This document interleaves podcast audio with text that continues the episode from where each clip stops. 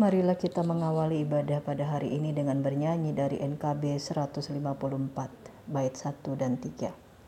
Setialah, setialah selama hidupmu Ikuti jalan Tuhanmu dengan tetap teguh Meski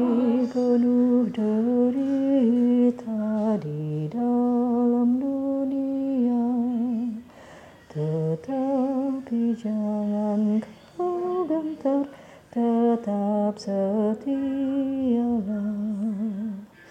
Setialah, setialah menjadi hambanya. Meski besar rintanganmu tetap percayalah.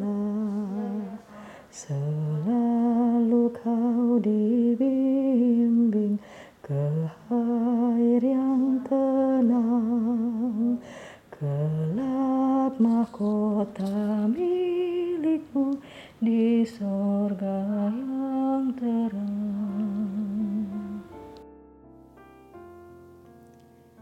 Ada dua buku yang secara serius mendalami isu tentang hilangnya generasi muda dari gereja-gereja.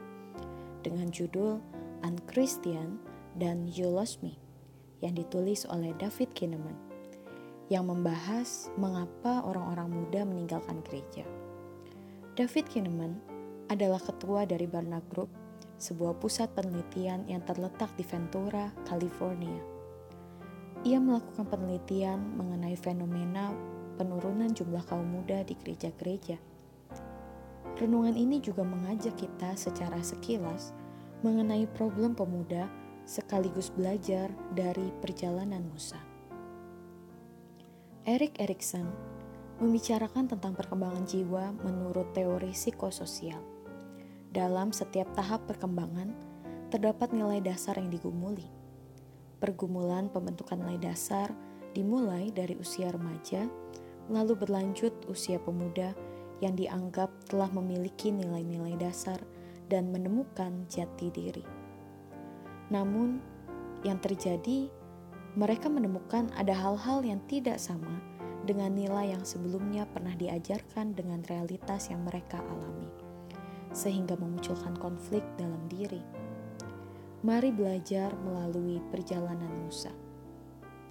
Dalam keluaran pasalnya yang kedua, ayat 11 sampai 22 mengisahkan tentang bagian perjalanan Musa yang kurang kita perhatikan.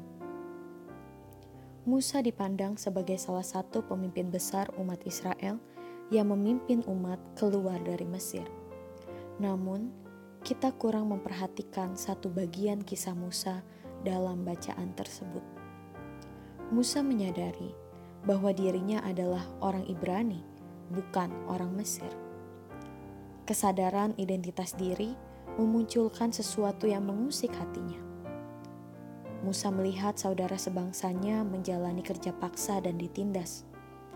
Dirinya merasa terpanggil untuk bersolidaritas, sehingga membawanya melakukan tindakan yang membahayakan diri.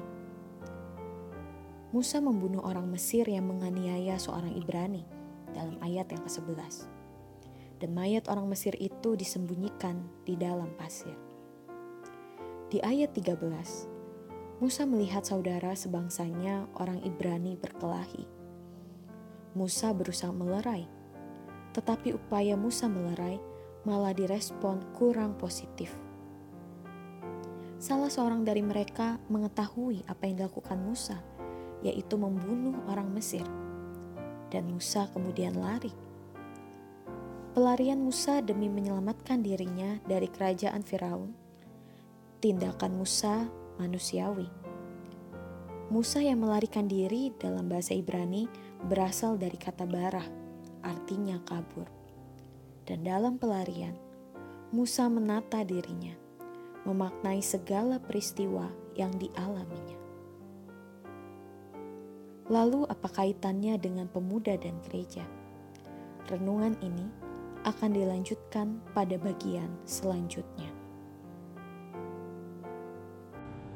Mari kita bersatu dalam doa. Ya Allah, kami bersyukur bahwa dalam tahap perkembangan dan pertumbuhan kami, ada Tuhan yang mau bekerja mendatangkan kebaikan bagi kami. Amin. Demikian renungan pada hari ini, kiranya Tuhan Yesus memberkati.